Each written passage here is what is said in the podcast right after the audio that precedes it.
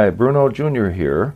Our podcast, Busting Addiction and Myths, is sponsored by SafeHouseRehab.com.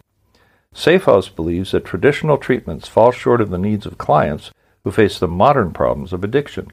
Modern problems need modern solutions. Multiple addictions, multiple relapses, multiple triggers, and cheaper and more powerful street drugs set up unprecedented challenges facing treatment centers. What is needed is a more sophisticated approach, a better way forward. There are three reasons to choose our progressive modern treatment program. One, a more sophisticated intake process. Two, technology proven to enhance recovery. And three, the most robust aftercare program in our sector. To learn more, visit us at safehouserehab.com.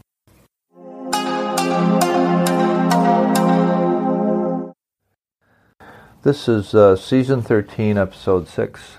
I call this episode She Just Let Go. When you have a substance abuser in your life, whether or not he or she lives under the same roof, you're very likely under severe stress trying to control what is essentially something very much out of your direct control. Wanting so much to make it right when it's all so wrong would drive anyone crazy. Imagine the courage and wisdom it would take to just let go. I ran across a beautiful poem by a woman who had a friend who seemed to have taken flight by way of an enlightening spiritual experience that allowed her to just let go. In my humble opinion, suffering precedes enlightenment. Suffering makes one ready.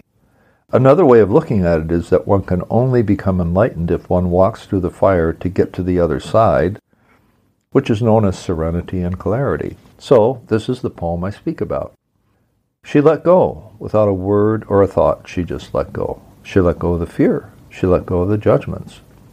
When parents or spouses or children live with alcoholism or addiction in their home, their lives are dominated by fear and shame. Not knowing when the man of the house will come home is bad enough. Then the wife will wonder what sort of mood he will be in and if he will be violent or not, or just fall into bed or onto the floor. So she's in fear. And the shame of it all puts her under great stress. She has come to be judgmental, too. She blames herself for not being able to control her husband's drinking. Then she blames her husband for being such a drunk. Blame all the way around. Imagine being able to let go of that fear and of that judgment. Here are a few more things that this enlightened woman let go of. She let go of the committee of indecision within her. She let go of all the right reasons wholly and completely. She let go of all the memories that held her back. She let go of all the anxieties that kept her from moving forward. She let go of all the planning and calculation about how to do it just right. One of the greatest gifts you get when you engage in the recovery process and begin to realize its benefits, which is where I'm going here, is that you are finally able to live in the moment, be fully present in the moment without the regrets of yesterday and without the fear of tomorrow. This woman was experiencing the benefits of recovery from a codependent state of mind. In her case, she had turned to Al Anon, a 12 step program for family and friends of alcoholics, and, and for that matter, addicts too. The opening step in Al Anon starts the process of self change. Admitted we were powerless over alcohol and drugs, and that our lives had become unmanageable. The point is to let go of our old thinking, that is, to let go of the myth that you or me or anybody else has any control over another person's disorder, such as alcoholism or drug addiction. And you've got to start making changes for yourself since you've denied yourself for far too long. You have given yourself over to the addiction, but you didn't know it. One of the self imposed burdens that people in dysfunctional alcoholic homes carry is what others think of them. I know I was in that place. That's why I loved it when I heard a woman say to her group in an Al Anon meeting that I was attending at the time, I am no longer enslaved by what you think of me. That's another letting go, another step toward freedom. The poem goes further.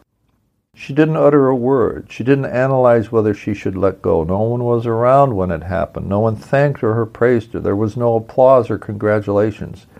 No one noticed a thing. There comes a time when that still small voice, and I believe it to be heaven sent, speaks the kind of fearless truth that it simply cannot be ignored. In my 12 step program, it is written that our higher power resides deep within. Quote, for that is the only place where he is found. Interesting idea, especially when it is also written that speaking to another person is the closest thing to God you will experience all day. I see that as not a contradiction. I see that as the outer manifestation of that still small voice that says to me, Be good to everyone you meet today. Be kind. Listen attentively. Be fully present for that person. Put your own head noise on silent and turn your full attention to the other person and hear what they are saying and feel what they are feeling. Finding and hearing that still small voice is one of the greatest challenges a suffering person will ever have. Finding stillness is an art unto itself. I like to quote one of my favorite gurus, Eckhart Tolle, author of The Power of Now, who speaks of freedom in the following way. The beginning of freedom is the realization that you are not the thinker. The moment you start, you start watching the thinker, a higher level of consciousness becomes activated. You then realize that there is a vast realm of intelligence beyond thought. You also realize that all the things that truly matter, beauty, love, creativity, joy, inner peace, arise from beyond the mind. When you are grounded in being, capital B, instead of thinking, you will be able to sense that the thinking mind seeks to deny the now and to escape from it. In other words, the more you are identified with your mind, the more you suffer. It's a case of mistaken identity.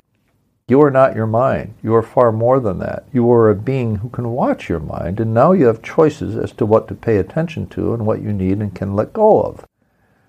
An example is your ability to identify whether you are enabling someone or not. Just one example.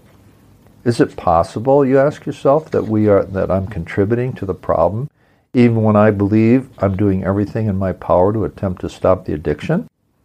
Almost all families inadvertently enable addicted loved ones by helping them avoid the negative consequences of addiction or alcoholism, or in some cases both.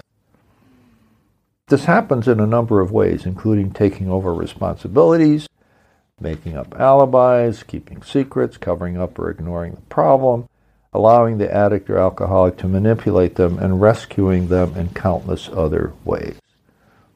Now, if you have been watching your thinking, that is a conscious, instead of being in a state of conditioned response, which is unconscious, you begin to see that you have choices as to how you respond as opposed to just re- as opposed to just react to your loved one's behavior. But that comes with learning a whole new way of thinking and being. I highly recommend Al Anon as a way to be with other people just to know you are not alone. For that is what it feels like. You feel like you are the only person in the whole wide world who has this problem, and that brings on an awful sense of loneliness. When you do finally meet others who are going through the same thing, sometimes even more terrifying than yours, you are greatly relieved and feel a part of something greater than yourself.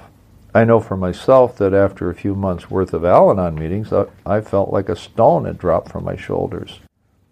I no longer waited up for my fiance to come back from the bars at 3 a.m. I played with the kids, took them and their friends to pizza, got home at a decent hour, put the two little ones to bed, and got a decent night's sleep. I placed my fiance in God's hands, according to what Al Anon taught me. But you can choose your own conception of a power greater than yourself. And the whole experience taught me the supreme value of the now. I do not have to live in yesterday, and even though I have a plan for tomorrow, I do not have to live there. That's a huge distinction. That's what healing brings. That's what letting go brings.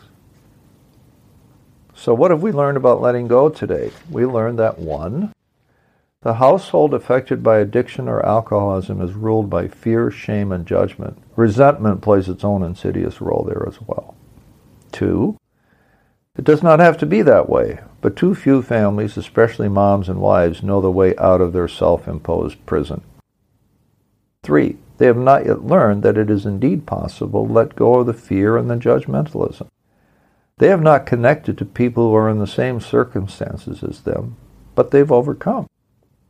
Four, to be able to be fully present, to hear that still small voice in the stillness, is an art that takes time to cultivate. And five, if one is courageous enough or perhaps desperate enough to reach out and connect with the wonderful friends they'll be sure to find in Al Anon, then there is the true promise of letting go.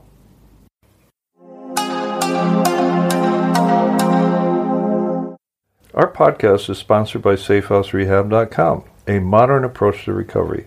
To learn more, visit us at safehouserehab.com.